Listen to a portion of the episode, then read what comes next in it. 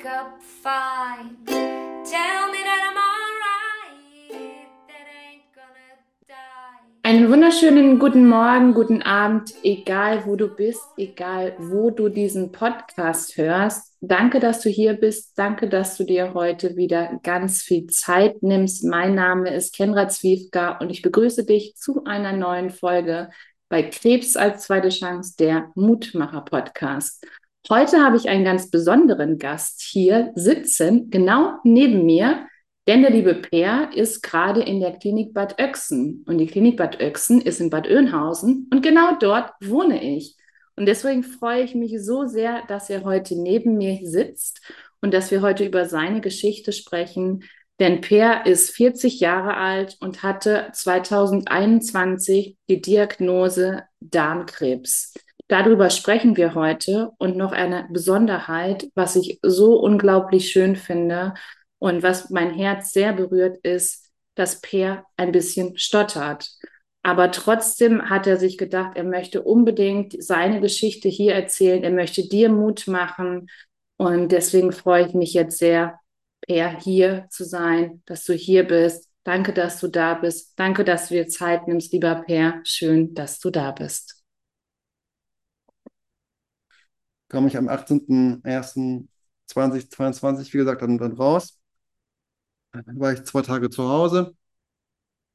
Dann bin ich dann am dritten Tag zu Hause, hatte ich dann einen Termin zum Klammern ziehen an der Uniklinik wieder und bin dahin. Und dann wartet man da in diesem passenden Bereich, wird aufgerufen, dann legt man sich wieder auf so, so eine Arztliege hin. Dann habe ich gesehen, wie mir die Klammern halt rausgezogen worden sind. Ich habe nochmal die Schwester dann gefragt, und wie sehen Sie das dann? Ja, sieht doch schon gut aus, ne? Und dann, ja, aber zur Sicherheit kommt dann nochmal die Chirurgin, die sie auch die letzten Wochen begleitet, begleitet hat, dann begleitet hat, dann, dann gleich zu ihnen, guckt nochmal drüber und kann man die auch und ja, sieht doch schon gut aus, ne? Naja, ich wünsche Ihnen alles Gute und, ne, und Sie wissen ja, die Nachfolgebehandlung und Checks beim Hausarzt, dann immer regelmäßig zum Hausarzt gehen und das nochmal nachgucken lassen. Ja, und dann war ich halt dann wieder zu Hause mittags, zog sich halt nicht, weil hatte den Termin, glaube ich, so um acht, halb neun an dem Tag und dann war ich so gegen halb eins, eins wieder zu Hause, hatte Hunger, habe was gegessen mit meiner Freundin. Sandwiches gemacht oder ein Brötchen oder wie auch immer. Und dann beim Essen hatte gerade den, den zweiten Toast oder sowas dann eingenommen und dann einmal, einmal sieht dann meine Freundin, dass ich dann im Bauchbereich blute. Und dann hat sie gefragt, ja, hast du, hast du, hast du dir wieder einen Pickel aufgekratzt oder was, ne? Weil, ja, oder was hast du da? Und dann ich gucke so runter, ich, oh, blute ja. Habe ich gedacht, okay, mein Shirt hochgezogen, so, und habe nichts wäre und habe dann gesehen, oh, meine Wundnarbe ist ja auch, oh Mann, hat ja so ein, ja, meine Wundnarbe ist tatsächlich dann aufgegangen an der obersten Stelle von meinem Bauch. Ja, habe ich gesehen, das müssen locker 1,5 Zentimeter sein. Ne? Hab nur so Schock gekriegt. Hab gesehen, ich sehe durch zwei Hautschichten durch.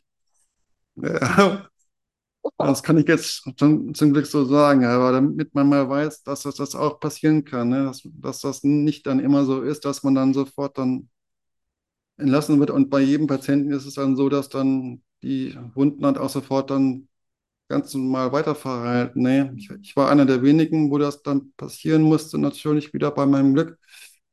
Ironie an, dass es dann echt dann der Fall war, dass auf einmal, ja, ne, mhm. da war ich halt na, echt 1,5 Zentimeter offen. Ich gucke da an mir. Und dann ist mir schwarz vor Augen geworden. Ich habe ihn noch mit letzter Kraft aus der Küche aufs Bett im Wohnzimmer zu der Zeit ge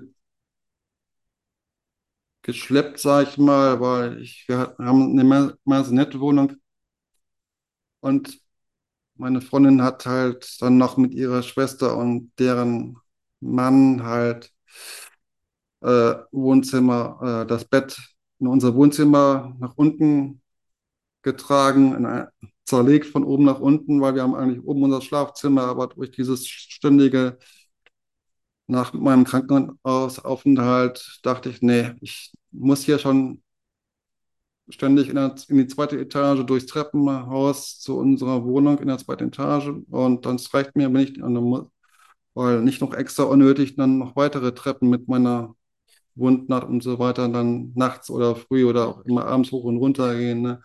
Hatten wir unser Bett, wie gesagt, dann halt schon mhm.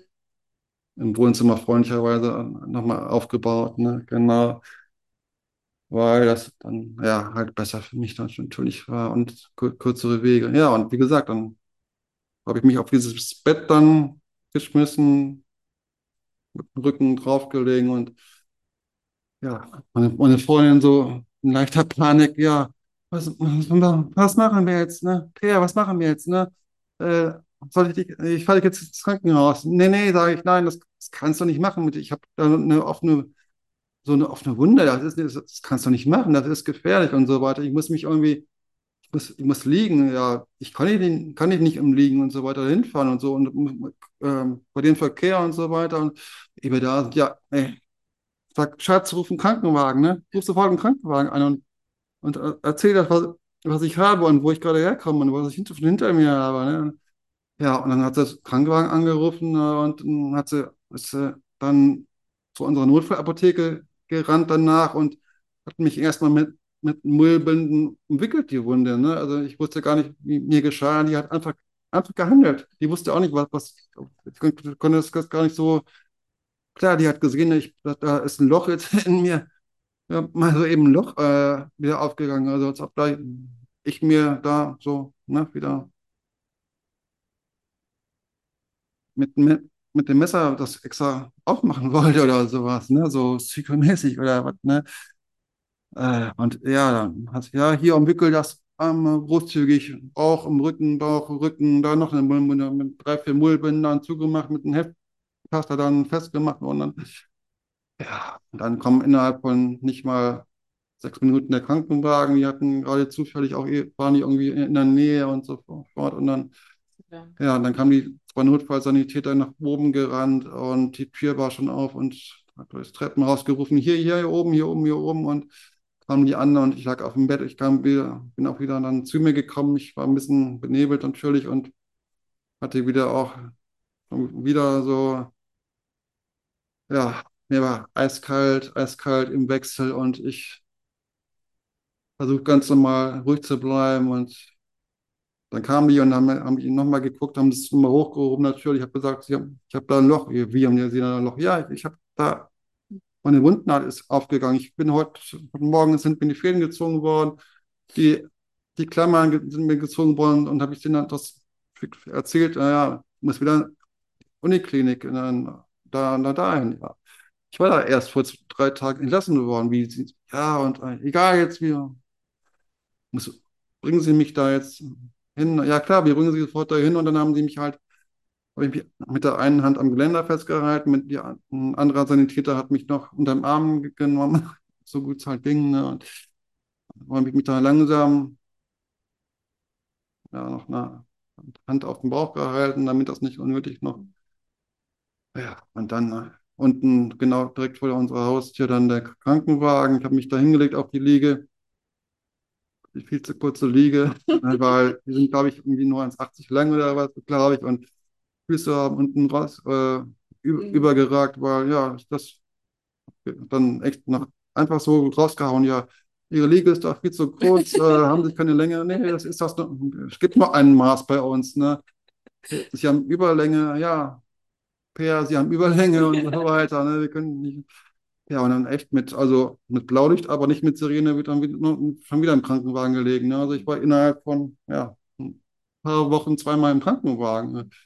Zuvor noch nie in meinem Leben im Krankenwagen mhm. zum Glück gefahren. Ne? Und, und dann hat er mir erzählt, ja, wir fahren jetzt da und da lang, weil ich kann den, kannte den Weg, Weg ja auch schon. Und ja, fahren wir über die Autobahn, ja, wir fahren über die Autobahn, ruckel, ruckel, ruckel. Und Ja, und dann auch der Weg da hoch, das, das ist auf so einem Hügel, ist das auf so einem Berg, die Uniklinik und der Weg da, dahin vom Zentrum ist nicht, der, nicht mehr der beste, da sind einige Schlaglöcher und so. Und das merkt man im Krankenwagen richtig, dass das, wo die Schlaglöcher sind. Und ja, ja, wir, wir können hier nicht anders fahren und so weiter, wir kennen das schon und so weiter. Die, ja, ich, okay, okay, okay. Und einer, wie das halt so ist, wie man das halt so auch in Reportagen ein, sieht, äh, einer fährt und einer sitzt mit hinten und guckt, passt auf mich auf und beruhigt mich. Und habe ich mit dem, mit dem über irgendwas unterhalten ne, und ja, okay.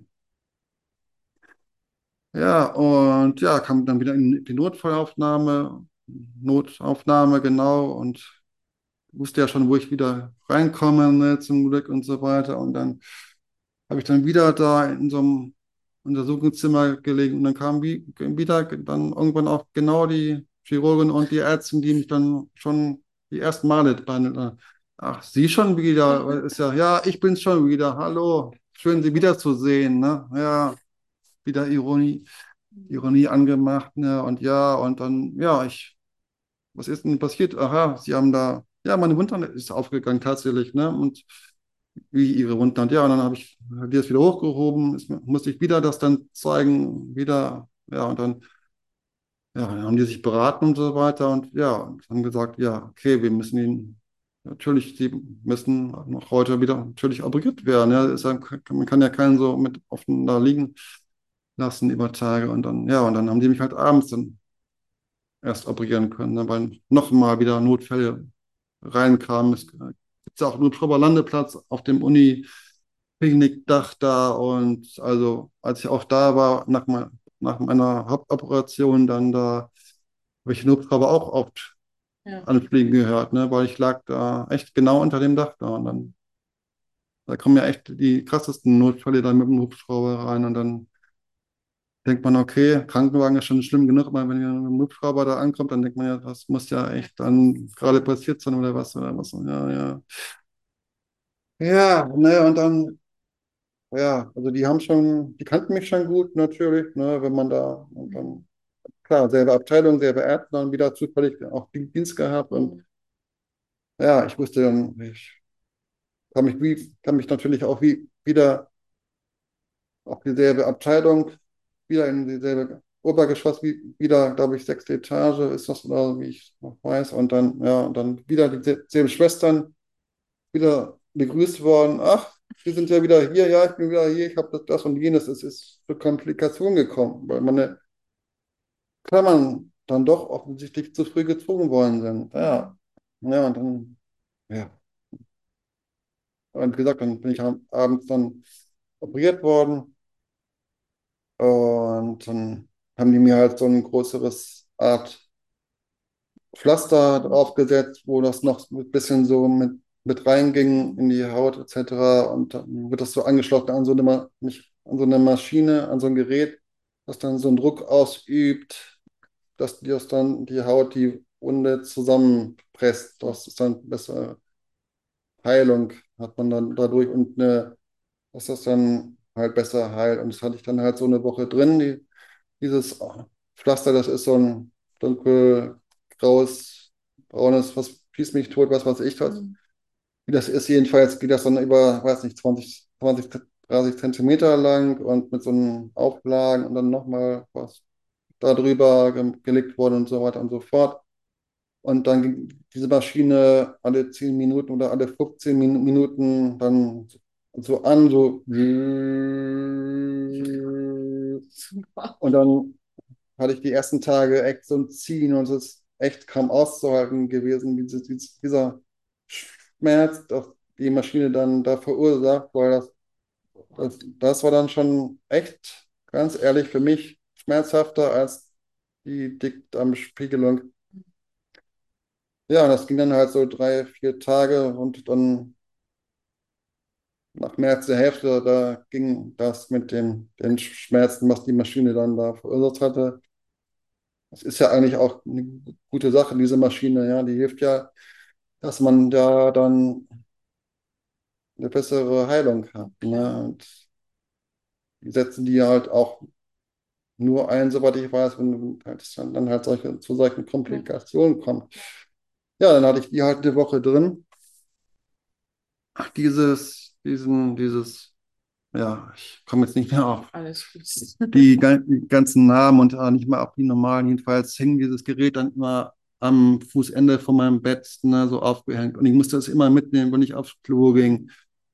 An diesem Wagen, an diesem Laufwagen, den man so kennt, wo auch die ganzen Medikamente drauf in diesen Beuteln hängen, Mhm. die man ja dann kriegt. Und da musste ich immer, ja, ne, und so weiter und so fort. Und dann, ja, also was weiß ich, was mir dann alles da, ne, und musste ja immer fix gehen, weil er dann nicht so einhalten kann und dann immer, oh, das Gerät und so und so weiter. Und manchmal konnte ich gar, gar nicht echt auch einhalten. Ne? Da ging es auch mal dann in die Hose. Aber die haben schon irgendwie gewusst auch oder gefragt, ja, wollen Sie eine Windel haben? Habe ich hab gefragt, wie will ich eine Windel haben? Ich bin doch nicht bettlägerig, ich bin ja noch nicht, nicht so alt oder so, ne?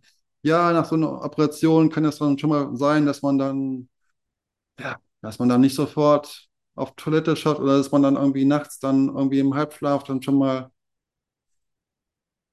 Mhm. ja, ja, okay, habe ich dann gesagt, okay, dann ziehe ich halt diese Windel mal an und so weiter und es hat schon manchmal auch seinen Dienst auch getan, ganz ehrlich, ne? Also es ist halt Krankenhaus, ja, Doch völlig in es Ordnung. ist halt eine normale Sache im Krankenhaus, dass, dass man auch, egal ob Frau oder Mann oder nach welchen Krebsoperationen dann auch sowas dann mal trägt oder auch für, wenn man abführen muss, dass man dann sowas dafür auch anhat, ne? Und Ja. dann Ja. kam es auch mal sogar tagsüber dazu, dass ich dann nicht mehr anhalten konnte und rechtzeitig aufs Klo gehen konnte. Und dann hatte ich auch zum, zum Glück diese Windeln an, ja, und okay, habe ich gedacht, okay, aber dann, ja, dann lag ich da erstmal. Dann habe ich die Schwester gerufen und dann hat die das halt sauber gemacht. Ne? Ich kam mir echt ein bisschen verrückt vor. Ich dachte, okay, was geht hier jetzt ab? Ne? Die macht mich gerade da sauber. Ich bin 39 Jahre alt, ne? Ich kann eigentlich selber auf Klo gehen und das mich schon, äh, also ne, meine Hände funktionieren dann ja, natürlich noch. Und ja, drehen Sie sich mal, bitte auf die linke Seite, drehen, heben Sie mal bitte Ihren Hintern hoch und so. Furchtbar. Ah, aber ich habe mich nicht geschämt, ne? Ich habe eigentlich, Nein, ich bin, bin da, ne, ne, ne, also, weil manche schämen sich dann dafür, wenn die, man da nackig liegt und dann, Mhm. als ob die einem was abgucken, ne? Die sind das doch gewohnt. Ich meine, die gucken wahrscheinlich täglich Ja. 15, 20 Ja. Intimbereiche oder sowas an. Ne? Ja, ich habe dann auch, okay, aber ich habe mich eher gefreut, dass ich da dann so, so einen guten Service hatte, ehrlich gesagt, ne? Dass einem da auch geholfen wird, dass man da nicht so lange liegen muss, wie manch alte Menschen im Altersheim, ganz ehrlich, in ihren eigenen Exkrementen. Ja, und ja, und das ging dann halt ab und zu mal so, klar, aber ich, meistens konnte ich dann zum Glück noch, jetzt hatte ich se- selber immer auf Klo aber es war schon eine Hilfe, ja. Naja, und ja, ich bin jetzt ein bisschen so leicht hin und her gesprungen, ne, aber es ist halt so, es ist auch, ist auch ungewöhnlich, wenn man dann, unerwartet noch mal ein zweites Mal im Krankenhaus reinkommt, ne, Klar. ins Krankenhaus reinkommen muss. Mhm. Und wie gesagt, ja, dann war ich halt, ja, gut und gerne dann, ja, nochmal um die 14 Tage da drin. Die Maschine hatte ich dann halt zum Glück nach einer Woche, glaube ich, wieder nach sieben, nach acht Tagen wieder raus operiert gekriegt. Das, man muss dann nochmal eine kleinere dritte Operation insgesamt sich über sich ergehen lassen. Weiß gar nicht, 60, 70 Minuten oder was das, das dann war. Und Ne? genau, ja, natürlich. Ich habe alles mitgenommen, was eigentlich im Großen und Ganzen ging. Ganz genau, ja.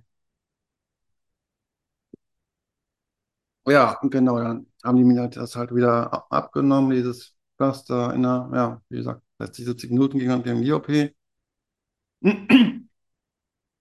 Dann lag ich halt noch mal eine Woche, glaube ich, dann ja, im Krankenhaus Mhm. für, für ja, ne, damit die gucken können, wie gut, wie gut ist dann die Wunde jetzt verheilt. Und dann habe ich auch extra vorher gesagt, dann bitte machen Sie mich diesmal mit diesen Nylon, Ny- Mhm. Nylonfäden zu, damit ich nicht nochmal die, diese das Trauma erleben muss oder die, die Ja. Ko- Kopfkino habe, das, das noch, noch mal mit diesen Ja. Metall, Metallklammern passiert, wie bei so einem Tacker, Klar. Bürohefter oder Tacker, wie, kennt man ja auch. Hm. Absolut, ja. Ja, okay. Ja, dann, war es halt, dann war es dann schon, ja, Anfang Februar. Bin ich, glaube ich, am 8. Februar entlassen worden. In den Dreh muss das dann so gewesen sein. Dann war ich halt wieder vom, ja, 20. Was habe ich gerade gesagt? So ungefähr, genau, vom 18. mm, Nee, genau, dann war ich halt wieder vom 21. oder 22.01. bis zum 8. Februar schon wieder immer eben im Krankenhaus. Deswegen, ja, und genau, ich musste dann halt bei den jeweiligen Operationen intubiert werden, ne? Also bei allen dreien Operationen ist mir dieser Schlauch, diese Beatmungsmaschine dann in den Rachen geschoben worden, wo ich auch vorher abgeklärt worden bin, ja, das kann ihre Stimmbänder reizen oder sonst was passieren, aber ich dachte, ja, ich habe immer oft Glück im Unglück gehabt in meinem Leben bei anderen, naja, Geschehnissen, jetzt wird das auch schon nicht so schlimm werden. Und ich hatte dann nach der Hauptoperation halt, wie gesagt, die war ja am Anfang des letzten Jahres, dann das Teil den ganzen Tag in mir gehabt. Muss man sich mal vorstellen. Man ist den ganzen Tag intubiert worden und danach, klar, ich war heiser, ich hatte eine ganz andere Tonlage. Ich habe gedacht, hoffentlich, bitte, bitte, bitte, lass mich, egal, jetzt, ob es jetzt einen Gott gibt oder nicht. Aber da habe ich echt auch gebetet, ne? Habe ich, ich bin ja, eigentlich gehöre ich keiner Glaubensgemeinschaft an, bin wieder katholisch, noch evangelisch, sonst noch was an, aber da habe ich echt mal gebetet. Mhm. Hat funktioniert. Hat funktioniert, genau. Ja, hat mir halt mein Cousin auch empfohlen. Ja. Mach das mal ruhig, das beruhigt dich auch vielleicht ein bisschen. Wir, beten auch für dich. Also seine ganze Fam- Familie, seine Frau, seine beiden Töchter, die wiederum ja meine Großcousinen sind, die haben alle an mich gedacht. Meine andere Cousine hat an mich gedacht. Meine weitere Cousine hat an mich gedacht. Absolut. Die auch alle schon, äh, schon und vor allen Dingen hat auch meine, Mu meine Mutter Mhm. auf jeden Tag an mich gedacht während der Operation, war die auch immer bei mir und auch meine Freunde, die Das um, ist so viel wert. äh, ja, Die um sich rum. genau, die haben es natürlich auch vorher alle erzählt, dass ich halt dann diesen Tumor in meinem Dickdarm habe und dann so weiter und so fort, ne? Und ja, die waren dann alle bei mir in Gedanken, haben mir auch ganz viel geschrieben und mich einfach noch angerufen und ich ko- konnte dann aber eher mehr schreiben, als dass ich telefonieren konnte, weil man konnte nicht so viel reden. Also heiser musste immer husten und so weiter, aber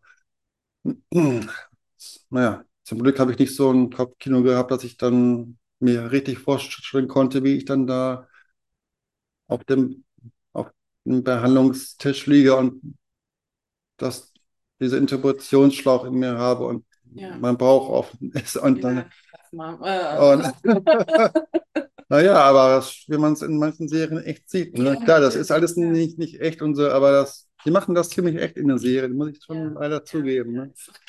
Ja. Aber manche, die können das echt so, das haben das echt vor Augen. Ne? Ich habe schon eine gute Vorstellungskraft, aber dafür hat es dann zum Glück nicht ausgereicht, dass ich jetzt mich vorstellen konnte, ich Ja. und so weiter. Nee, und naja, jedenfalls, ne, wie gesagt, dann kam ich halt am 8. Februar oder so dann endlich raus. Und dann wurde mir ja dann oder dann oder nach der Hauptoperation auch gesagt, weil ich noch mal wissen wollte, ich wollte natürlich wissen, warum hat das jetzt so lange gedauert und so weiter und so fort. Dann haben sie mir auch gesagt, ja, das hat halt noch mal zweieinhalb Stunden oder so länger und so weiter länger gedauert, weil ja, ja dann gesehen haben, dass der Tumor, den sie im Dickdarm haben, ihren Blinddarm umgriffen hat in der Art. Okay. Und deswegen hatten sie auch Blinddarm Schmerzen. Also deswegen hat auch ihr anderer Arzt in dem anderen Krankenhaus gedacht, sie hätten eine Blinddarmentzündung oder sonst was mit dem Blinddarm. Ja. Dann habe ich gedacht, aha, haben Sie denn das, haben Sie denn den Tumor von dem Blinddarm getrennt oder wie? Nein, nein, den haben wir dann auch direkt mit rausgenommen. So.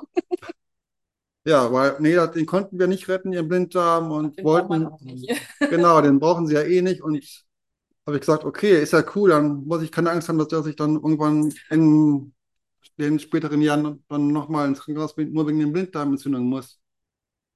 Aber das wurde mir echt noch nicht dann die ersten Tage nach der Operation gesagt. Ne? Wurde mir echt dann, da habe ich dann nach einer Woche der, nach der Hauptoperation, ja, habe ich erstmal auch gedacht, krass, okay, ja, ja schön, aber da hätte ich ruhig mal eher wissen wollen oder Hm. wissen dürfen oder Ja.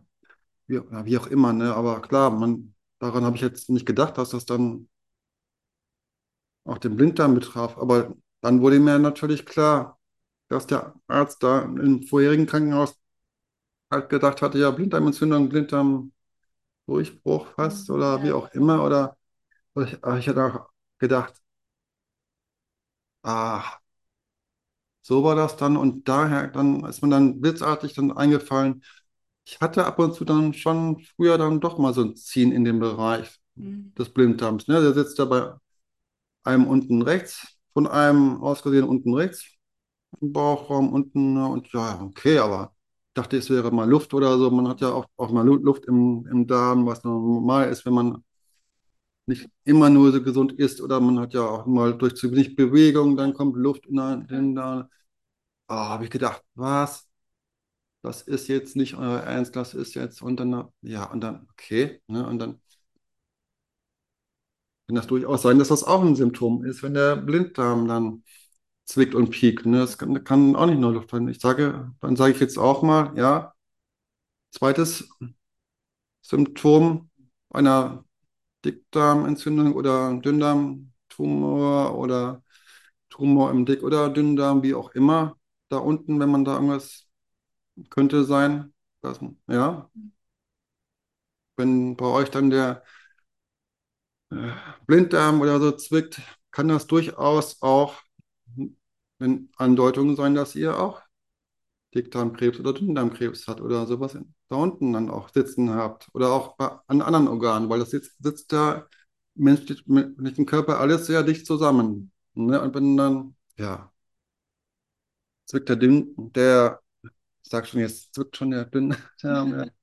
Aber wenn es dann da im Blinddarmbereich zwickt, das muss nicht immer dann nur harmlos sein. Also muss nicht immer nur der Blinddarm Hm. sein, das kann auch dann andere Ursachen haben, die von anderen Organen dann dagegen drücken. Also man darf das nicht, nicht verharmlosen. Lieber einmal zu viel zum Arzt gehen oder einmal zu viel in die, die Notaufnahme gehen, auch wenn es am Wochenende ist. Das ist egal, das ist euer Leben, ihr lebt nur einmal. Ist mein einer Spruch, einer meiner vielen Sprüche jetzt geworden und lasst es rechtzeitig einfach abchecken und dann habt ihr auch keine Bedenken mehr, wenn es einmal gecheckt ist. Und dann habt ihr auch ein be- beruhigendes Gefühl. Schon Wortfindungsprobleme. Ist gut. Noch nie, weil ich noch nie so lange am Stück erzählt habe. Ne, ist natürlich jetzt auch schön auf der einen Seite, das nochmal so richtig schön ausführlich erzählen zu dürfen hier bei dir, Kendra. Und ja, also, ne, wenn ich das erzählt habe, dann auch oft mit Pausen und so weiter, weil das ist ja so ausführlich bei mir. Es ist ja nicht mal eben, ja, die haben Tumor raus, zack, entlassen und fertig ist und real, ne, oder was? Nee, nee, ja, bei mir ist es halt etwas länger. Ich habe, wie gesagt, alles mitgenommen. Drei OPs, nur wegen dem Dickdarm-Tumor. Tja, aber, aber, ja, da dachte ich, okay, dann wiegst du halt jetzt noch ein bisschen weniger, ne? Den Tumor haben sie rausgeholt, den Blinddarm haben sie mit rausgeholt, die paar Gramm und dann noch die Hälfte meines Dickdarms, ehrlich gesagt. Das ist schon einiges, ne? Weil ich habe hier jetzt auch nochmal eine Skizze, die mir dann die Chirurgin auch gezeigt hat. Das ist noch aufgemalt, wo mein Tumor sitzt, also schon ziemlich mittig. Dann hat sie mir auch gezeigt, was die dann rausholen. Die machen das dann lieber ein bisschen großzügiger, links und rechts. Steuern die dann was weg und so weiter und so fort. Und naja. Und also die Aufklärung war auch sehr gut und ich fand auch, man wurde da auch von den Chefärzten, die zu einem kamen, gut aufgeklärt. Ne? Also da Sehr und auch, also hatte ich auch, mir wurde echt die Angst genommen. Also und ja, aber das war echt mein schlimmster Eingriff. Natürlich mein schlimmster Eingriff in meinem Leben. Ne? Also ich hatte schon zwei, drei, vier andere Op Operationen, aber jetzt nicht an der, auf den Bauchdecke oder so. Ne? Das ist schon, also ich habe schon Erfahrung mit Krankenhausaufenthalten. Ne? Ich war, bin jetzt seit 12 und 13 Jahren auch,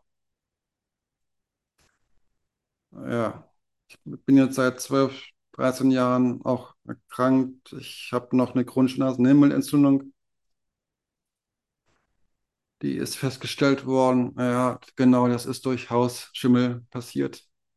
Da bin ich damals 2010 endlich mal in meine erste eigene Wohnung gezogen. Und dann hatte ich direkt da mir nach ein paar Wohnungsbesichtigungen dann gerade eine Wohnung halt ausgesucht und oder gekriegt, wo halt hinter einer frisch tapezierten, bemalten Wand der Sch Schimmel saß. Es ist notdürftig nur gemacht worden, wie man das halt so, auch man auch wieder kennt.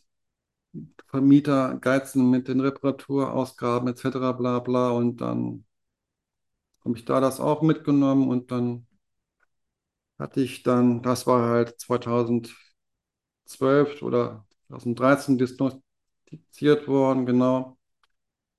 Und dann hatte ich da ein paar Jahre später jeweils im Abstand von drei Jahren, also 2016 und 2019, dann schon zwei Operationen in Nasennebenhöhlen. Deswegen auch schon Vorerfahrungen mit Krankenhausoperationen in meiner noch jüngsten Vergangenheit, sage ich mal, weil es ist noch gar nicht so, so lange her ist. Ne? Genau, dann, naja, aber das ist halt ein anderes Thema. Ne? Wer will, kann mich deswegen auch gerne anschreiben oder mich mal kontaktieren, ja. Ja, ich habe schon in meinem Leben einiges mitgenommen. Ne? Als Kind hatte ich schon auch, war ich auch dann mal im Krankenhaus und hatte auch irgendwas Ernsteres durchaus. Und ja, also mein Leben war nicht langweilig, wie gesagt, in positiven oder negativen Erlebnissen. Ja, und wie gesagt, jetzt ne, dachte ich dann, dann hätte es jetzt mal endlich abgeschlossen, ne, mit der Entlassung im Februar und dann haben die halt erzählt, ja, noch eine Reha gibt es dann auch noch für sie und so weiter und so fort und dann kommen sie wieder zu, zu Kräften und ja, ne, und dann, ja, ne, sehr viel zu erzählen. Ne. Ja, jedenfalls war ich dann in onkologischer Behandlung. Es ging dann direkt über. Dann habe ich halt wieder eine Einladung gekriegt zum Onkologen. Das war auch auf dem Gelände von der Uniklinik. Das ist ja also, was den Service und die Aufklärung und die Nachsorge angeht, sind die echt hervorragend äh, aufgestellt. Also ich hatte nie irgendwelche Angst oder Bedenken, dass der Arzt mich nicht richtig aufklärt oder ich habe alle meine Fragen auch beantwortet bekommen. Es ist ein gutes Ärzteteam da. Also ich habe echt da Glück gehabt. Genau, das ist ganz wichtig. Was sagst du? Mhm. Völlig zu Recht, liebe Kinder. Ja, das, das ist echt, also das nimmt einem auch die Angst, ne? Das nimmt einem auch die Angst, wenn man dann hört, ja, sie müssen jetzt noch, noch eine Immuntherapie machen. Wie, was ist, eine, was ist denn eine Immuntherapie? Ich kenne noch nicht Chemotherapie nach Krebs, ne? Ja, ich muss Ihnen leider sagen, wir haben dann noch bei Ihrer, bei Ihrem PET-CT, was Sie ja dann ein paar Tage vor Ihrer Entlassung, also Anfang Februar, gemacht haben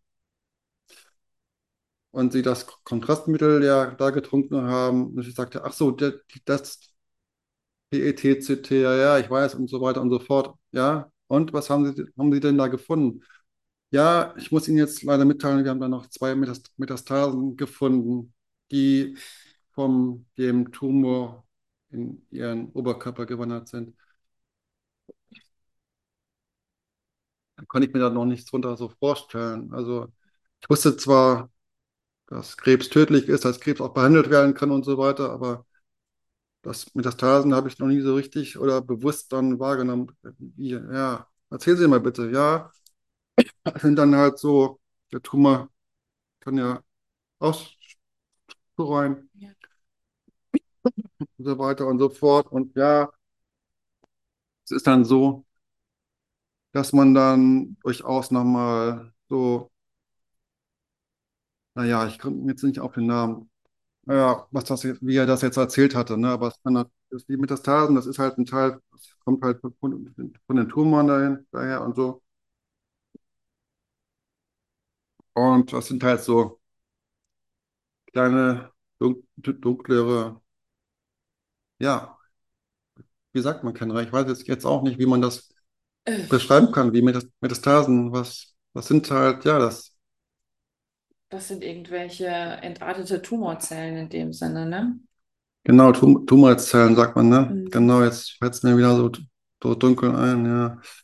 Genau, und die wandern halt durch die, durch deinen Körper, können die halt wandern, obwohl, ja, und so, und dann, ja, und wo, wo sind die dann? Habe ich den Onkologen dann gefragt, ja, die sind dann an ihrer Speiseröhre, haben wir ein Leuchten sehen im PET-CT und der andere sitzt in, im Brustkorb und da ein bisschen, aber nicht so weit auseinander, aber auch nicht so genau und ja, hä, und ja, wie jetzt, ne, und okay, hm. Habe ich überlegt, äh, ja, und ja, war ich erstmal auch baff, ja, und dann, und ja, okay, und, aber Sie haben doch, hab doch, hatte doch Anfang Januar die Operation und dann haben Sie mich doch, doch nochmal operiert und dann die, mit, mit, so einer Maschine haben Sie mich dann doch nochmal Ende des Januar und so weiter operiert. Ja, haben wir aber. Wir konnten, ganz ehrlich, die ist nicht so sehen bei der Operation. Dazu gibt es dieses PET-CT, um abschließ, abschließend nochmal den Patienten zu durchchecken. Ne, das machen die dann bei jedem Patienten, dass die dann nach Operation oder oft nach Operation nochmal sicher gehen wollen, dass auch alles okay ist, dass nichts irgendwie und dann in meinem Fall ja dann doch irgendwie gestreut hat. Ne? Eigentlich kann ich das vorher, kannte ich das vorher nur,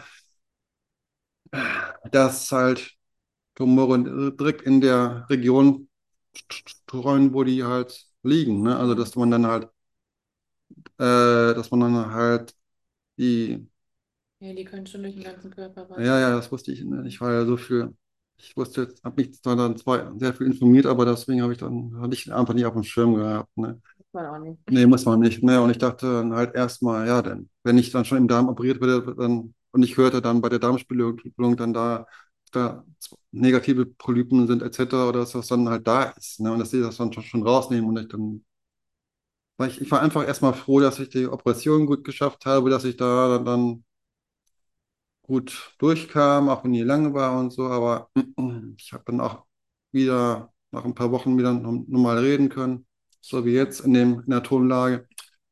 Nee, aber ja, und dann hat er halt gesagt, ja, das ist, ich, naja, jedenfalls, ich finde jetzt nicht die passenden Worte so. Naja, jedenfalls, es gibt halt die Immuntherapie und wenn wir sie jetzt nicht behandeln, dann werden diese, Tumorzellen. diese Tumorzellen, diese Metas Metastasen, wollte ich Ja. jetzt genau sagen. Ich vergesse, manchmal habe ich echt, vergesse ich die Wörter, obwohl ich es ja jeden Tag eigentlich höre oder lese oder, ja, ich weiß, ist alles gut, ne? Ja, äh, ja, jedenfalls gibt es dafür die, extra die, so ein P- PET-CT oder PET-CT, sagt man auch. PET-CT, genau, ja. Ich da dachte, da musste da sofort an das englische Wort für Haustier denken. Äh, Habe ich gedacht, wieso nen- nennen die das denn ausgerechnet so? Es gibt doch so viele Wörter eigentlich. Und dann, okay, ja, genau, erstmal an mal Pets gedacht. ne, Und okay. Ja, und dann, wie gesagt, ich habe mir dabei auch nichts gedacht und habe gedacht, okay, das ist halt Routine, habe das Kontrastmittel dann an dem Tag auch getrunken.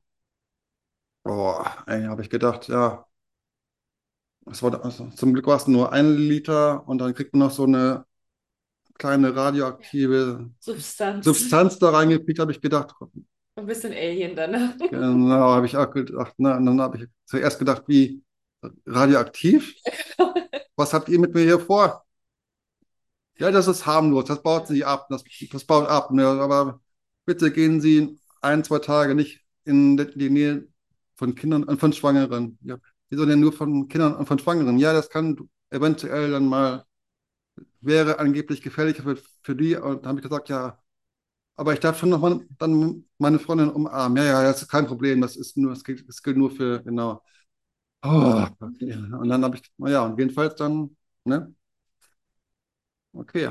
Und nochmal jetzt zurückzukommen auf den Onkologen, hat er mir halt gesagt, ja, meine Freundin war dann, durfte dann aber auch mit, natürlich noch alles mit Maske und so weiter. Und dann durfte die auch erst ins Arztzimmer, als der Arzt mich aufgerufen hat, weil ich dann da 30, 40 Minuten noch in der Wartezone gewartet habe. Und dann war meine Freundin am Haupteingang und dann musste ich den dann noch her winken, sag ich mal, weil die das so halt geregelt haben. Ne? Nicht, dass die Angehörigen dürfen zwar mit, aber nicht in den Wartebereich der eigentlichen Patienten, genau.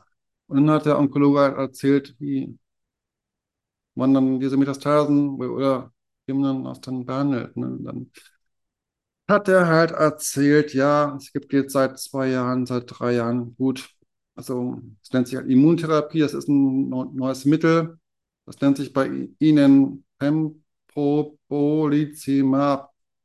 Okay. Das habe ich mir dann jetzt mal endlich gemerkt, ne, nach irgendwie nach meiner zehnten Gabe oder 15. Gabe, wie das auszusprechen ist. Ne? Also das ist ganz schwieriges Wort, immer diese Fremdsprachen. Es gibt keinen. Naja, und das, ist halt das passende Mittel für sie und sie brauchen keine Chemo. Das wäre in dem Fall für diese Metastasen, die in ihrem Brustkörper, Speiseröhre dann im Brustkopfbereich liegen, nicht so das Optimalste. Für sie käme am besten halt eine Immuntherapie, heißt das in Frage. Aber ich sage, okay. Und wie lange muss ich das, das dann, dann machen oder wie lange darf ich das machen? Und ja, zehn Sitzungen. Habe ich gesagt, okay, interessant. Und wann muss das anfangen? Ja, am besten nächste Woche, habe ich gesagt. Ich schaffe das nicht. Ich bin noch total erschöpft. Ich habe 30 Kilo abgenommen. Ich habe 30 Kilo abgenommen im Krankenhaus, ne? Genau. Als ich rauskam, da wog ich 84 Kilo. Und das war bei meiner Größe mit 1,99 Meter. Also normalerweise wiege ich 30 Kilo mehr. Also 30 plus 84 ist für mich Normalgewicht. Das ist noch völlig Normalgewicht vorher gewesen, habe ich ich brauche mindestens eine Woche. Hat der Onkologe gesagt, okay, eine Woche, da gebe ich Ihnen. Ne? Aber Sie müssen dann auch sagen, was ich Ihnen jetzt sage. Sie müssen meine Tipps beherzigen. Ne? Habe ich gesagt, okay. Und was sind die, Ihre Tipps? Ja, bitte gehen Sie jeden Tag ein bisschen raus. Versuchen Sie, so gut es geht, spazieren zu gehen in Ihrer Umgebung, immer mit Ihrer Freundin an Ihrer Seite, weil ich war noch total wackelig auf den Beinen. Ne? Ich war total wackelig. Und dann musste meine Freundin mich dann immer bei den Spaziergang halten. Und ja, ich habe bei, bei, unserem ersten Spaziergang nach dem Krankenhaus auf dem, äh, nach dem Krankenhausaufenthalt dann nach, ich fange nochmal an. Also ich sollte ja spazieren gehen, hat der Onkologe dann mir empfohlen, ne? damit ich zumindest ein bisschen mein Immunsystem wieder in Gang kriege und damit ich auch wieder ein bisschen Kraft habe und dann die erste Sitzung auch ganz gut hinter mich kriegen kann. Also gesagt, okay, aber soll halt mit meiner Freundin spazieren gehen. Okay, habe ich dann gesagt, gerne machen wir auch sonst regelmäßig vor meiner Diagnose. Wald oder durch die Cities bummeln oder was weiß ich. Oder wir gehen sonst auch immer, also bevor meine Diagnose auch bekannt geworden ist, da sind wir auch immer im Wald spazieren gegangen und so weiter und sind durch unsere Nachbarschaft gelaufen, spaziert, haben geguckt, Mhm. was ist hier neu, was ist wieder anders ge gemacht worden, was hat sich in der Natur verändert. Und wir kannten schon uns gut aus und wussten, ja, einmal um den Block, das muss erstmal reichen zum Anfang. Und ich konnte nicht mal an die Hälfte schaffen. Also ich habe dann echt bei einem Drittel des Weges, also es war schon nach zehn Minuten gesagt, ich kann nicht mehr.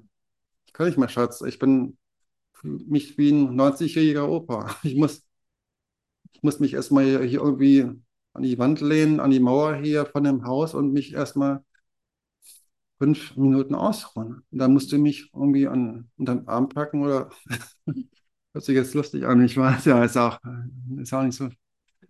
Ja, und dann muss ich wieder langsam in kleinen Schritten. Ich konnte nicht so große Schritte wie früher machen, weil ich habe ja auch lange Beine, da gehe ich immer zwei, drei Schritte, was für andere zwei, drei Schritte sind, sind für mich ein Schritt.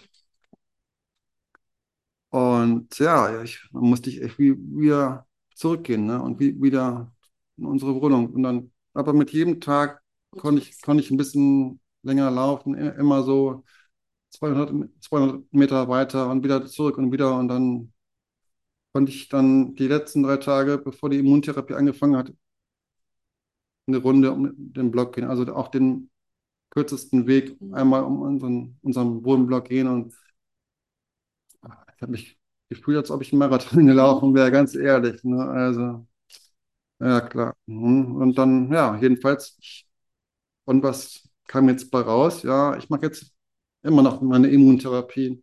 Und ich habe jetzt schon meine 21. 21. oder meine 22.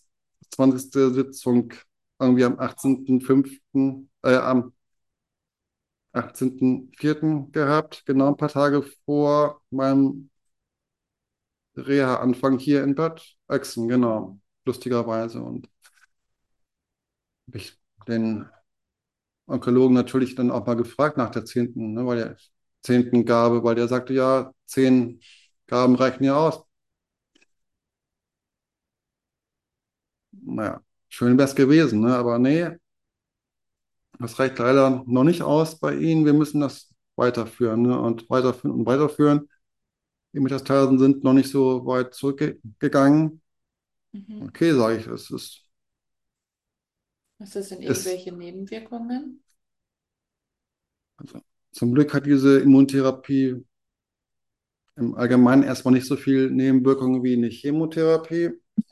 Man hat ja keinen Haarausfall, wie wenn man das so typischerweise kennt von Krebspatienten, ne?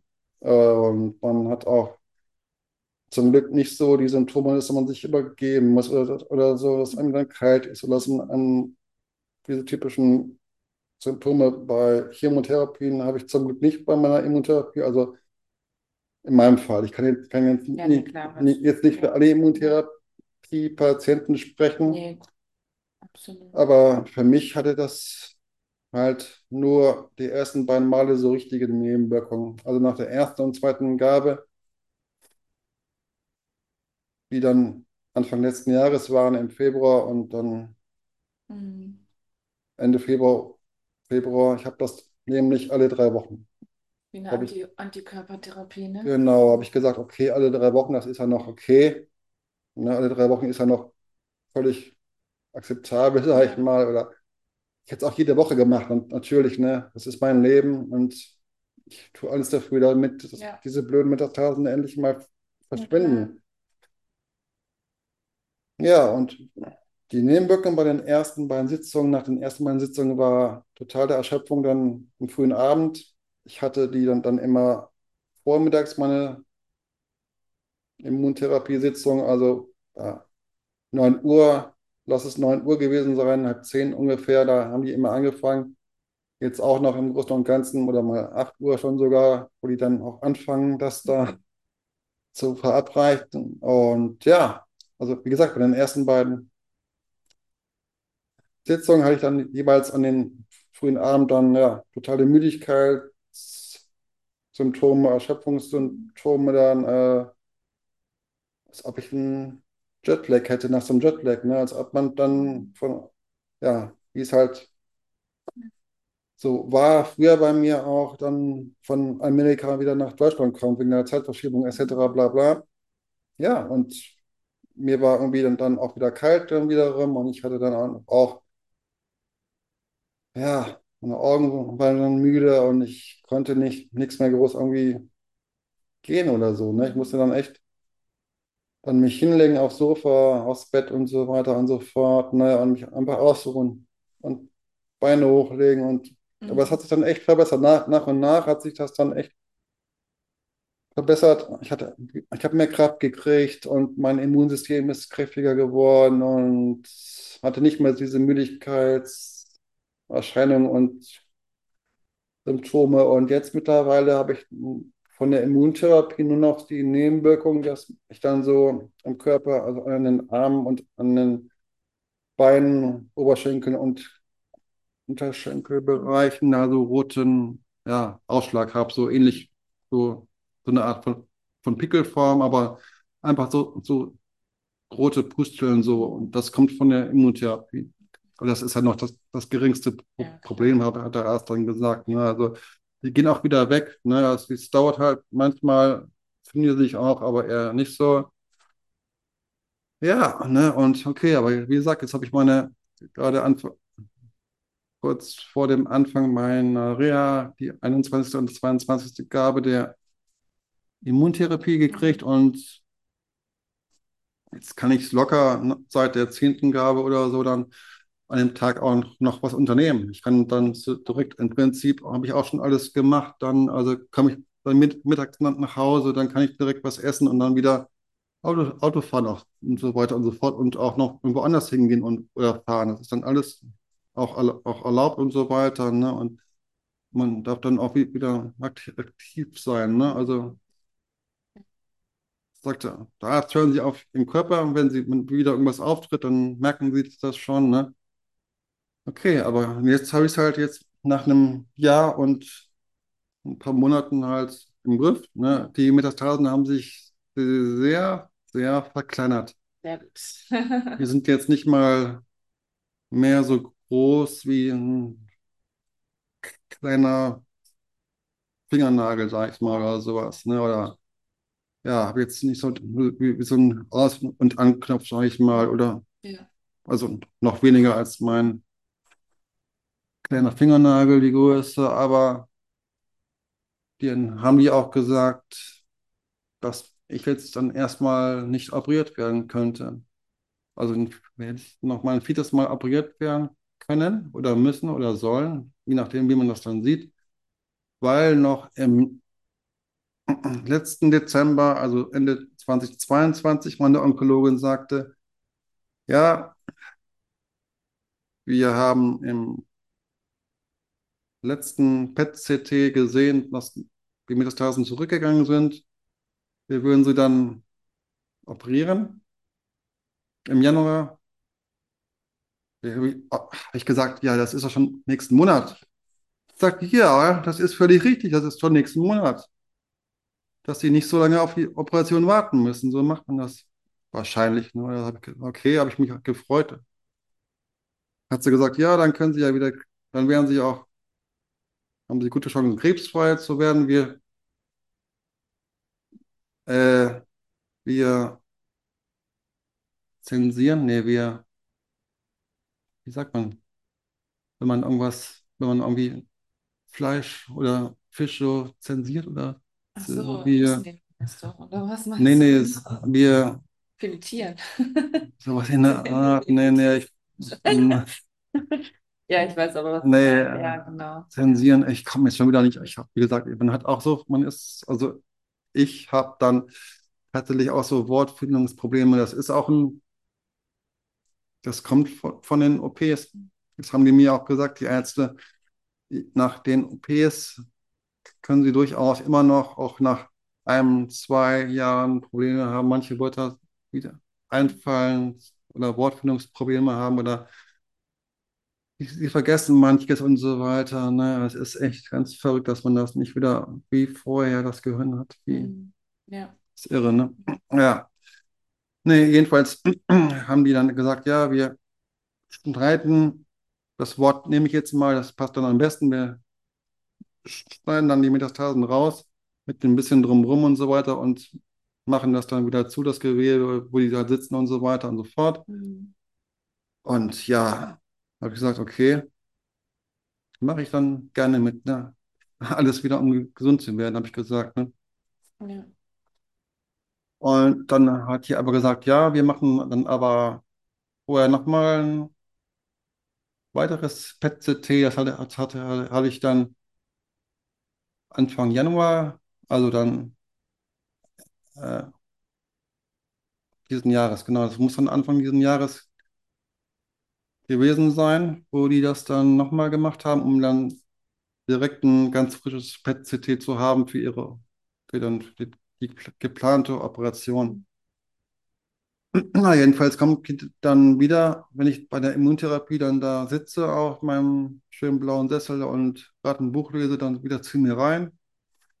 Und dann während das Mittel und die Infusion in mich dann, oder was dann da in mich reinläuft, dann erzählt die, ja, ich habe jetzt die Ergebnisse ihres PET-CTs von Anfang Jan- Januar, ja, und wir wollten sie ja irgendwie Ende Januar operieren. Ja, habe ich gesagt, ich weiß. Und wie sieht's aus? Ja, ich habe eigentlich nur gute und zu gute Nachrichten, Nachrichten für Sie auf der einen Seite, ne?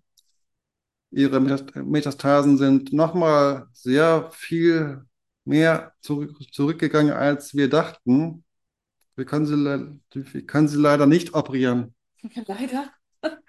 Ja, habe ich gesagt, wie, Sie können mich dann leider jetzt doch nicht operieren. Sie haben doch gesagt, Sie, ja, ja, ich weiß, aber Sie sind einer von wenigen Patienten, die diese Immuntherapie kriegen und wo wir dieses Pembrolizumab anwenden und wo das bei Ihnen so gut angeschlagen hat.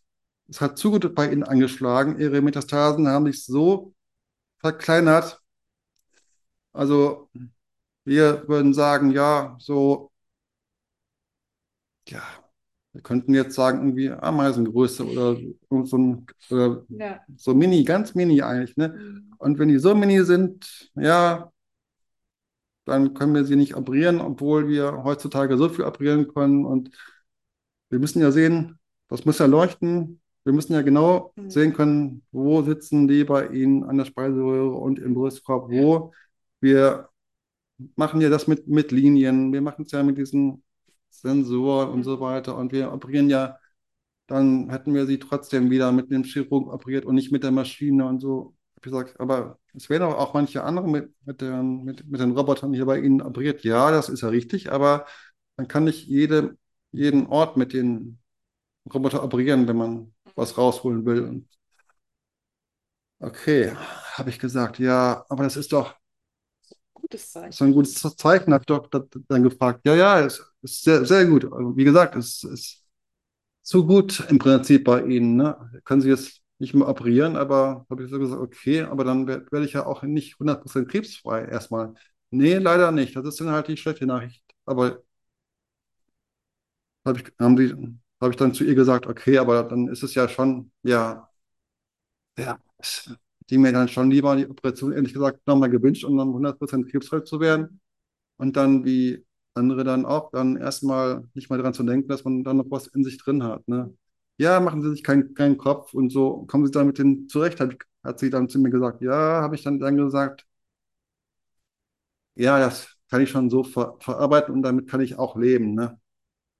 Und wie gesagt, wir müssen jetzt die Immuntherapie immer noch weitermachen und so weiter. Und deswegen haben sie auch mehr als 10 Gramm von meinem Kollegen halt verabreicht gekriegt.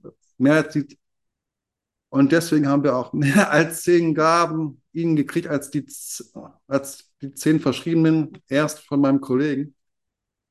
Und dann war ich erstmal, okay, aha, jetzt es wird mir auch klar, warum dann die Ja. einfach immer weiter, weitergeben, weitergeben, immer neue Termine machen, immer weitergeben. Fand ich auch okay. Also, bitte geholfen, ich bin immer gesünder geworden, ich bin noch immer fitter geworden, habe auch, hab auch wieder mehr und mehr zugenommen, was ja auch wichtig war. Ne? Und desto mehr ich zugenommen habe, desto kräftiger wurde ich auch wieder.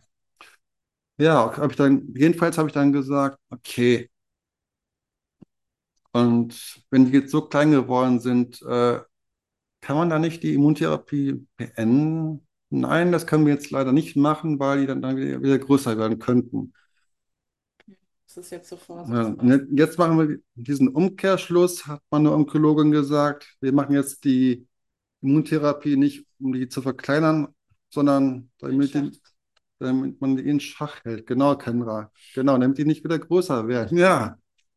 Und dann habe ich das sofort auch kapiert und auch eingesehen, ne? Und habe gedacht, okay, ja, ist mein Leben, ich mache alles dafür, wie gesagt. Ist okay. Aber dachte ich, ja, ne? Besser so, alle drei Wochen wieder immer hin. Das meistens immer an einem Montag direkt, ne? Montag früh. Jetzt habe ich es immer noch so montags vormittags, montags früh, was auch ganz gut ist, weil man dann, hat man noch den schön viel Zeit dann, wenn man wieder nach Hause kommt. Ne? Wenn, dann, wenn man dann so zwölf, halb eins, eins wieder zu Hause ist, dann hat man dann noch schön wieder Zeit mit seiner Freundin, dann ist man zusammen Mittag Ja, genau. Und hat noch dann den ja, Nachmittag und den Abend. Ne? Mhm. Ja, und ich habe mich daran jetzt echt schon gewöhnt, an diese Immuntherapie. Ne? Ich habe mich mit jemandem angefreundet oder Bekanntschaft jetzt schon gemacht, sage ich mal. Das ist halt ein, äh, so ein, ja, weiß nicht, wie sagt man, also es ist als einer, der macht das in seiner, ein Mann, Mhm. immer der kommt mit Kaffee, Tee und so kleinen Sch Schokolädchen vorbei. Ja, das- der macht das halt äh, Ehrenamt. ehrenamtlich, genau, danke, so heißt, nennt man das ja dann, ja, macht ehrenamtlich irgendwie drei, vier Tage in der Woche, hat er mir mal erzählt, ja. Und er freut sich, er hatte selber auch schon Krebs gehabt und so weiter und wer weiß, hat auch einen schweren Weg durchgemacht und so weiter, aber er ist jetzt schon krebsfrei, er ist schon über 70 oder an die 70 jetzt schon und er braucht halt eine Aufgabe neben, Super. neben seinen anderen Hobbys. Ja, und dann sind wir mal da- nach dem vierten, fünften Mal sehen und ins Gespräch gekommen. Dann habe ich einfach mal losgeplaudert, was, was ich hatte, warum ich hier bin. Weil so viele jüngere Leute sieht er da auch nicht jeden Tag. Gesagt, er sieht, sieht er keine unbedingt 40-Jährigen mittlerweile, die dann da sitzen und die Gabe kriegen.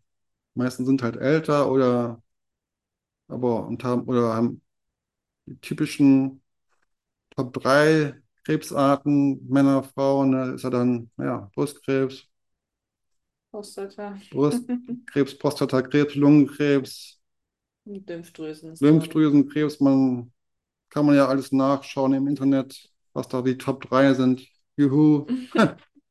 Und ja, ich war halt unter den, dem, den Top 3 auch dabei mit meinem Darmkrebs bei Männern, ja. Naja, jedenfalls habe ich mich mit dem, ja, könnte ja eigentlich auch mein Onkel oder mein Opa sein. Ne? So, ein lieber Mensch ist das. Und dann sage ich immer, ja, heute mal einen Kaffee oder heute einen Tee und was für einen Tee, ja, einen grünen Tee oder mal oder schön. dann noch ein extra Schokolädchen dabei, ja, bitte, danke. Und dann haben wir uns mal auch fünf Minuten immer unterhalten und das lä- lässt sich auch nicht nicht aus der Ruhe bringen. Ne? Ja, und ne, man, ja, das, das beruhigt auch nochmal weiter und so. Ne? Aber sonst, ich meine, ich sehe da auch immer andere dann, dann in meinem Raum. Man ist da ja in so einem Raum mit zwei, zwei anderen dann, wenn ich das mal kurz erzählen kann, ne? Damit die anderen das mal auch mal hören. Man ist ja da in so einem Zimmer, dann sind da drei Sessel, wo man sich reinlegen kann, reinsetzen kann, mit zwei anderen im Normalfall. Und man kann sich immer aussuchen, Fensterplatz, Mitte oder dann an der Tür. Ja, und dann setzt man sich da hin und dann wird dann halt, ne, kommt dann die Schwester, misst den Blutdruck, kommt der Onkologe, nimmt Blut ab und dann wartet man halt ein bisschen, dann bis die Freigabe für das Medikament ist, weil die erst die Blutwerte abchecken müssen. Ja, und dann kommt halt das Medikament und dann wird mir das verabreicht, ne? Das läuft dann so um die 30 Min- Minuten rein und insgesamt bin ich so zwischen zweieinhalb und dreieinhalb St- St- Stunden dann immer da. Also immer ein guter Vormittag eben, ne? Genau, Mittag ankommen und wieder abreisen. Ich habe halt so ein, auch einen Fahr Fahrservice, das ist mir auch von den onkologischen Mitarbeiterinnen dann auf der Station da empfohlen worden, dass man bei der Krankenkasse dann anzumelden, darum zu beten. Das ist dann so eine Art Ta Taxiservice, der von der Krankenkasse bezahlt wird, damit meine Freundin oder ich nicht immer selber da hinfahren müssen, hin und her fahren müssen, genau. Oh, Per, ich glaube, wir könnten noch stundenlang quatschen, dann sitzen wir ja morgen früh noch. Ja, Ähm, ja, dir jetzt gut? Das ist ja erstmal so äh, zum Abschluss des Gespräches. Geht's dir heute gut, wo du hier sitzt? Oder ja, ich würde schon sagen, mir geht es heute, jetzt heute ziemlich gut. Man sieht es mir auch nicht wirklich an. Und also, dass jetzt noch irgendwas in mir drin wäre, ne? Oder ich habe auch mal schle schlechte Tage und so weiter, das ist normal, aber man hat, haben auch die, die keinen Krebs haben. genau, ja, genau, ja.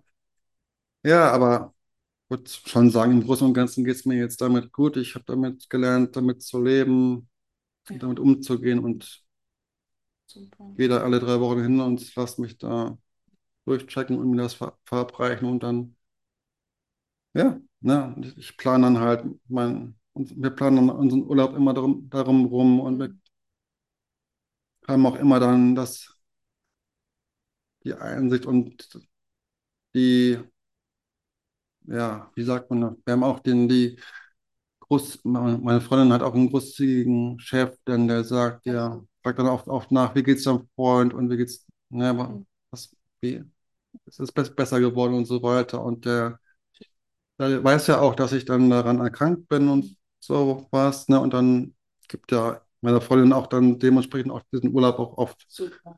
dass man dann, ne, dass man nicht dann genau dann bucht, wenn ich dann, Ja, klar. das wäre ja dann, ja, genau, ja. Aber was ich noch jetzt erzählen muss, was dann auch noch die wenigsten haben, mir wurde dann, ja, dann hatte ich leider noch äh, wieder ein Symptom, was auch manche dann nachbekommen als Nebenwirkung. Ich, ich hatte dann ja noch so eine Drainage drin, ne, wie das so üblich ist. Und Katheter hatte ich ja auch noch drin nach der Hauptoperation und so weiter und so fort. Und noch andere. Ein, ja, jedenfalls äh, hatte ich dann im April schon wieder angefangen. Im April hatte ich dann, dann schon wieder so Schmerzen im unteren Bereich der, der, der Wundnarbe. Haben die gesagt, ja, das sind halt die Narbenschmerzen, das wächst ja noch alles zusammen und so weiter. Ne? Das ist ja völlig normal. Habe ich gesagt, nee, das ist irgendwie anders, das glaube ich nicht. Und dann habe ich halt einen Ultraschall gekriegt und so weiter und so fort. Und dann haben die halt gesehen, das ist dann tatsächlich dann ein Blutgerinnsel, Oh, was sich dann da unten angesammelt hat. okay. Wie gesagt, ich, ich nehme alles mit. Und tatsächlich hat sich dann so ein Blutgerinnsel dann gebildet und dann war ich nochmal vier, fünf Tage nochmal in, an der Uniklinik im Krankenhaus, wieder in derselben St- Station und lustigerweise schon wieder im selben Zimmer, wie die beiden Male vorher. Also ich hatte von den vier Malen dreimal das gleiche Zimmer. Einmal war es das Nachbarzimmer, wo ich dann rein, also ich habe mich schon gut ausgekannt da. Ich kannte schon die Pfleger mit Namen und ja, ja, jedenfalls hatte ich dann dieses Blutgerinnsel, was entfernt werden musste. Ja, dann habe ich es ein bisschen rausgezogen und dann war es eigentlich schon für April ge geplant. Dann haben sie aber noch gesagt, ja, können Sie das, Ihnen so weh täglich? Habe gesagt, nee, nicht jeden Tag, aber wenn ich so und so sitze oder so und so liege und okay, wir machen das dann ja und dann habe ich dann schlussendlich im Mitte Mai das dann rausgekriegt. Dann ja, glaube ich, im MRT oder im CT oder auf, auf dieser Ware im CT oder MRT-Bereich. Und dann wird das halt bei örtlicher Betäubung nur dann. Entfernt. Das heißt, also angefangen da rein zu pieken. Die müssen ja merken, wie, wie re reagiere ich und so weiter. Und dann haben die das halt betäubt da, also unter dem Bauchnabel da, über dem Schambein da, in dem Bereich, ne, ist ja was ja wieder. Und dann, ich habe schon gemerkt, Herzbetäubung, ich habe es gemerkt, wie dann die- dieser Schlauch da reingezogen worden ist, aber um das dann abzuleiten, die müssen abzusaugen, die müssen ja den Punkt auch genau treffen, da, ne, da reinpieken und das dann ja, so dann so, damit es rauslaufen kann. Und ich musste echt ru ruhig liegen. Ne? Das ist leicht gesagt, wenn wenn die dann da rumfuchteln und trotz Mhm. Es war so ein dumpfes Gefühl, aber das genau, ich habe genau gemerkt, dass es ist da drin, das, ne, und, ah, ah, und ja, und ja, noch, mich irgendwo noch festgehalten und so weiter. Und ja, und dann, wie gesagt, dann und danach noch zwei, drei, drei Tage dann halt auf dem Zimmer gelegen, weil es dann auch langsam nach und nach abgelaufen ist, das, na, das Mhm. weitere Blutgerinnsel. Ne? Das, aber habe ich auch gesagt, hat das denn auch jeder? Nee, hat natürlich nicht auch jeder, ne? Aber Herr Rode, Sie, das ist mein Nachname, ja, Sie haben halt auch das noch mitgenommen, ne? Also Sie, Sie haben ja jetzt das gemacht durch, Sie haben das durch, Sie haben das noch, Sie haben auch noch eine, und, und eine Thrombose hatte ich dann auch, noch am Ende gehabt, ne? Also ich habe echt drei unnötige Sachen eigentlich noch, auch noch mitgenommen und dann, ja, und dann nehme ich noch, noch jetzt seit mehr als einem Jahr oder jetzt ein Jahr hier Blutverdünnungstabletten gegen die Thrombose. Habe ich gefragt, ja, wie lange denn noch? Und ja, solange ihre Therapie läuft, weil sonst könnte sich das Blut verdicken und so. Aber jetzt, jetzt muss ich halt aufpassen, dass ich mir nicht so tiefe Wunden oder so mache, weil sonst blutet das natürlich mehr als bei anderen. Ne? Und ja, also wie gesagt, nehme ich jeden Morgen eine Blutverdünnungstablette ein und damit ich dann das auch noch besser verarbeiten konnte, hat mir meine Therapeutin, das war dann so eine onkologische Therapie, die ich jetzt gemacht habe, auch empfohlen, Antidepressiva zu nehmen. Habe ich gesagt, okay, mache ich gerne, wenn es mir dann besser geht. Und es hat super angeschlagen. Also kann man auch ruhig nehmen und würde ich auch empfehlen. Das pusht dann schon nach einer Zeit ein und gibt auch bessere Laune.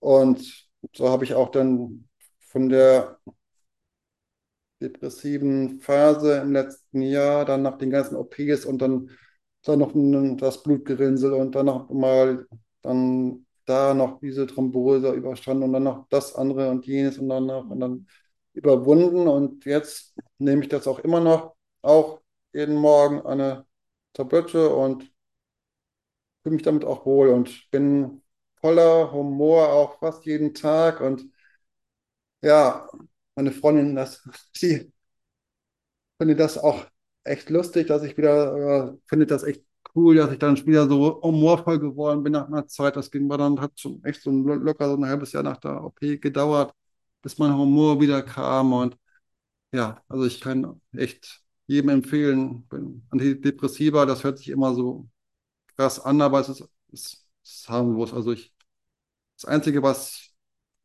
passieren kann, entweder es wirkt oder es wirkt, wirkt nicht. Und dann gibt man halt zu, zu der, ne, gibt man halt zu der Ärztin, die einem das verschreibt und dann ändert die auch gern die Dosis oder es gibt ein anderes Medikament. Man muss dann halt vom Hausarzt so nochmal so, so einen Test machen, auf was für ein Medikament man genau anspringt und so weiter und so fort. Ne? Und ich war vor der Operation sehr humorvoll und jetzt bin ich auch wieder sehr humorvoll. Ich mache jeden Tag mit meiner Freundin Schabernack.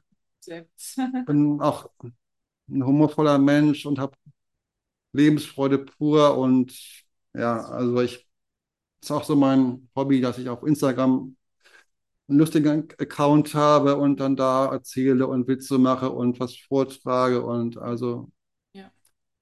ja, genau, also wer Interesse hat, mir zu folgen, folgt mir gerne und das ist halt meine Art der Verarbeitung noch zusätzlich über diese Krebsdiagnose und diese harten letzten Monate drüber wegzukommen. Genau. Ja, und jetzt bin ich, ja, ich fühle mich ziemlich gesund jetzt wieder und meine Freundin und ich, wir unternehmen wieder sehr viel, Mhm. können wieder überall hinfahren zu ihren Eltern, nach Ostwestfalen, das ist auch wieder ein weiterer Weg von Bonn aus und können nach, ja, können in Urlaub fahren, waren im letzten Jahr auch in Hamburg schon dann direkt und ja, also mir ging es gut und so weiter. Also ich kann wieder jetzt total offen, ne? Mhm. Auch lange Spaziergänge sind kein Problem und ja, und am Ende kann ich nur sagen, ist jetzt eigentlich äh, unfassbar, was mir alles dann zugeflogen ist, sage ich jetzt mal. Ich habe echt, wie gesagt, alles mitgenommen, was ich mitnehmen könnte. Ihr habt es gehört, was mir alles passiert ist. Aber es ist alles dann wieder zum Positiven gewechselt und ich brauchte zum Glück auch keinen künstlichen Darmausgang oder irgendwas anderes in der Art. Mir ist auch kein, mir ist auch kein Stroma oder so verlegt worden. Alles habe ich so gut geschafft und kam wunderbar ohne aus und konnte danach auch, auch wieder gut normal auf Flur gehen und so weiter. Und jetzt, heutzutage, gehe ich fast jeden Tag auf Klo und es ist, klappt wunderbar. Also ich ernähre mich auch gesund, esse weniger Süß Süßigkeiten und sowieso jetzt hier auf der Reha habe ich schon wieder das Gefühl, ich bin noch fitter geworden und habe auch schon jetzt wieder nach zweieinhalb Wochen fünf Kilo abgenommen. Weil hier, weil hier kriegt man auch gesunde Ernährung und die achten auch auf den Ernährungsplan bei einem. Genau, ja. Lieber Per, ich danke dir, dass du da warst. Die letzten Worte, die du jetzt noch sagen möchtest an die Community, gehören jetzt ganz dir. Ich verabschiede mich schon mal von dir. Danke für dieses intensive Gespräch, dass du uns mitgenommen hast auf deine Reise. Ich wünsche dir von Herzen alles, alles Gute. Ich freue mich, dass wir zusammen verbunden sind und äh, ich bin raus und ciao. Vielen Dank für die abschließenden Worte, liebe Kendra. Und ich möchte noch zum Abschluss sagen, ich muss mich irgendwie dafür einsetzen und äh, ja, schreibt mich an, wenn ihr irgendeine äh, Gruppe seid oder die halt mal ja, äh, wie man einfach mal früher die, ja, das, die Chance hat, man muss sich einfach früher auch Darmkrebs checken lassen. Also Darmspiegelungen müssen in der heutigen Zeit einfach früher von den Krankenkassen übernommen werden. Das kann nicht mehr so sein wie erst ab 50 Jahren oder, nee. Ich wollte, also selbst ab 30 ist eigentlich schon nicht mehr, also ja, also selbst ab 30 Jahren ist für mich schon zu spät. Ich habe es schon so oft jetzt hier in der Reha gehört und so weiter. Man müsste eigentlich schon ab ja, 20, 25 Jahren, das muss schon viel früher losgehen. Das wird ja auch jetzt mehr und mehr früher erkannt, aber trotzdem, es ist halt so wichtig, zur Darmspiegelung zu gehen. Es tut nicht wirklich weh. Es kann euer Leben retten. Geht hin und lasst euch frühzeitig checken, wenn ihr die Symptome habt, die ich unter anderem geschildert habe. Das, so könnt ihr, ja, ja zieht es nicht auf die lange Bank, wollte ich halt jetzt noch sagen. Und ja, genau. Ne? Und wenn ihr vor den kleinsten Symptomen irgendwie, wie gesagt, Blinddarm ziehen habt oder irgendwie im unteren Bereich, also wenn es um Dickdarm Krebs. Es könnte, könnten echt Dickdarmkrebs sein, so schlimm sich das auch anhört, aber es ist heutzutage gut heilbar. Desto eher der erkannt wird, desto eher habt ihr auch die Möglichkeit, gesund zu werden und darüber hinwegzukommen. Vielen Dank, dass ich hier sein durfte. Ihr Lieben, was war das für, für ein emotionales Gespräch? Gefühle, Gefühle, Gefühle, Emotionen. Und ich finde das so wertvoll, dass Pierre hier neben mir sitzt, dass er seine Gefühle gezeigt hat. Vor allem als Mann. Als Mann traut man sich ja kaum, seine Emotionen zu zeigen, seine Gefühle zu zeigen. Dass sie hier sitzt, dass hier, dass ich gar nicht gemerkt habe, dass er stottert und ich glaube, ihr auch nicht. Es war ein sehr langes Gespräch aber ähm, es war ein so wichtiges Gespräch und auch, ähm, ja, meine letzten Worte, geht zur Darmspiegelung, geht zur Darmkrebsvorsorge. Es ist so ein wichtiges Thema. Und ich danke dir, dass du da warst. Schau unbedingt bei Peer auf dem Instagram-Kanal vorbei. Wir verlinken natürlich alles in den Show Notes und lass uns sehr, sehr gerne deine Gedanken da zu der heutigen Podcast-Folge die sehr, sehr schön war, bewegend, emotional, gefühlvoll. Ich glaube, viel mehr Wörter ähm, kann ich gar nicht sagen. Und wenn auch du eine Geschichte zu erzählen hast, wenn auch du eine Krebsdiagnose hast, ähm, sei es als Angehöriger, sei es als Betroffener oder du in dem Bereich Krebs arbeitest, dann freue ich mich sehr, wenn wir hierbei zusammen sitzen und du mir deine Geschichte erzählst. Alles, alles Liebe, deine Ken.